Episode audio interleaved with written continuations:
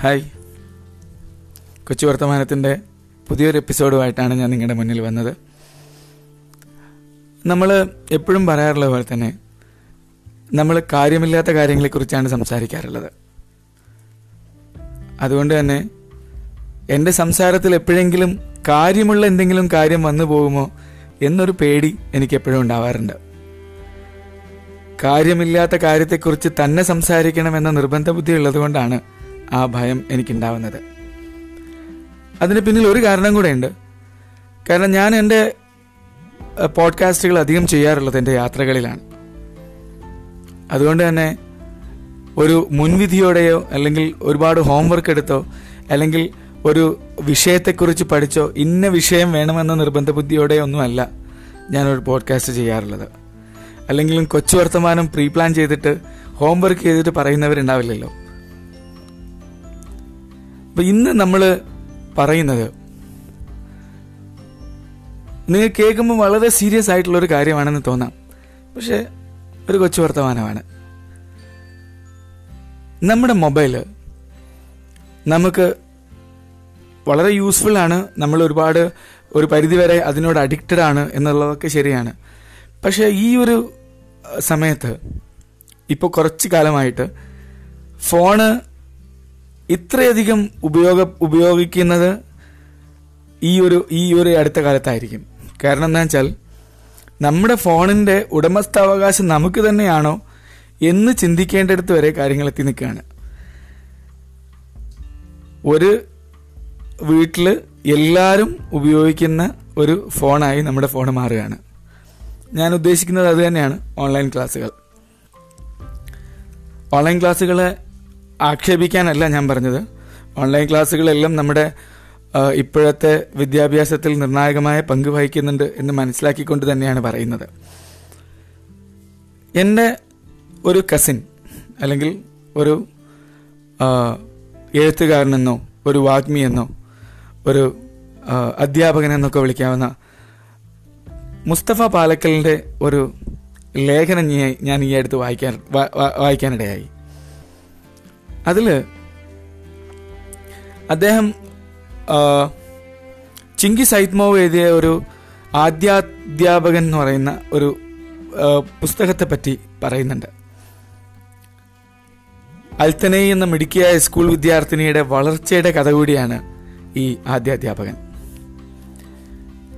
ദുയിഷൻ എന്ന അധ്യാപകൻ ഇല്ലെങ്കിൽ അൽത്തനേയി അക്ഷര അക്ഷരങ്ങൾ അറിയാത്ത ലോകത്തെ അറിയപ്പെടാത്ത ഒരു പെൺകുട്ടിയായി മാറുമായിരുന്നു എന്നാണ് അദ്ദേഹം പറയുന്നത്. അദ്ദേഹം പറയാൻ ഒരു കാരണമുണ്ട്. അതായത് അൽത്തനൈ അൽത്തനയുടെ അധ്യാപകൻ ഒരിക്കലൊരു യാത്ര പോകുന്നുണ്ട്. അദ്ദേഹം തിരിച്ചു വരാൻ ഒരുപാട് വൈകും. അപ്പോൾ അൽത്തനൈ എന്നും സ്കൂളിനെ നോക്കി നിൽക്കും അത്രേ അതൊന്ന് തുറന്നു കിട്ടാനായി.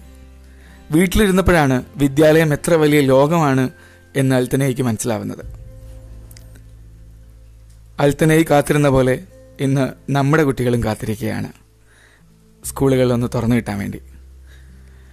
ഓൺലൈൻ ടീച്ചറുടെ എന്റെ മക്കളെ വിളിയേക്കാളും എത്രയോ മടങ്ങി സ്നേഹം ഉൾക്കൊള്ളുന്ന സ്നേഹം ഉൾക്കൊള്ളുന്നുണ്ട് തന്റെ ടീച്ചറുടെ ഹാജർ വിളിയെന്ന് ഇന്ന് അവന് അല്ലെങ്കിൽ അവൾക്ക് ബോധ്യമാകുന്നുണ്ട്. ആ വിളിയിലൂടെ ഹാജർ പുസ്തകത്തിലല്ല ടീച്ചറുടെ ഹൃദയത്തിലാണ് അവനെ അടയാളപ്പെടുത്തുന്നത് എന്ന് അവന് മനസ്സിലായിട്ടുണ്ട്. സ്കൂൾ തുറക്കുന്ന സ്കൂൾ തുറക്കാൻ കാത്തിരിക്കുന്ന കുട്ടികളുടെ പ്രാർത്ഥനകൾ ഒരുപക്ഷെ അത്ഭുതം കൊണ്ടുവന്നേക്കാം എന്ന് പറഞ്ഞിട്ടാണ് അദ്ദേഹം അദ്ദേഹത്തിന്റെ ലേഖനം അവസാനിപ്പിക്കുന്നത്.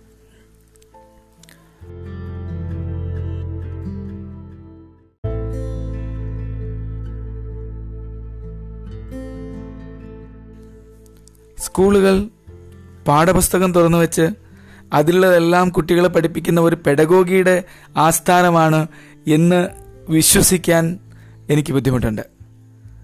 സ്കൂളുകൾ എന്ന് പറയുന്നത് ആ കുട്ടിക്ക് സമൂഹത്തിലേക്കുള്ള പടിവാതിലാണ്. അവൻ സമൂഹത്തെ കാണുന്നത് ആദ്യമായി കാണുന്നത് ഒരു സ്കൂളിലാണ്. അവന്റെ ഫസ്റ്റ് എക്സ്പോഷർ ഓഫ് സൊസൈറ്റി എന്ന് പറയുന്നത് സ്കൂളാണ്. അവൻ വ്യത്യസ്ത ആളുകളെ കാണുന്നത് സ്കൂളിലാണ്. വ്യത്യസ്ത സ്വഭാവങ്ങളുമായി സമരസപ്പെട്ട് പോകാൻ പഠിക്കുന്നത് സ്കൂളിൽ നിന്നാണ്. സഹവർത്തിത്വവും സഹകരണവും പഠിക്കുന്നത് സ്കൂളിൽ നിന്നാണ്.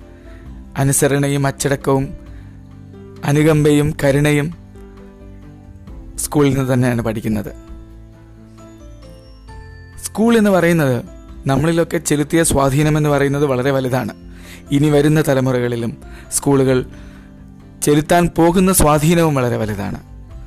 നമുക്ക് കുട്ടികളെ പോലെ നമുക്കും പ്രാർത്ഥിക്കാം സ്കൂളുകൾ വേഗം തുറക്കാൻ സമൂഹത്തിന്റെ വാതായനങ്ങൾ അവർക്ക് മുന്നിൽ തുറന്നിടട്ടെ തുറക്കപ്പെടട്ടെ. ഈ ഓൺലൈൻ ക്ലാസ്സുകളുടെ വറുതിയിൽ നിന്നും അവർക്ക് എത്രയും പെട്ടെന്ന് രക്ഷപ്പെടാൻ സാധിക്കട്ടെ എന്നും കൂടെ ഞാൻ പറഞ്ഞ് നിർത്തുകയാണ്. നിങ്ങൾ സുഖമായിട്ടിരിക്കൂ സന്തോഷമായിട്ടിരിക്കൂ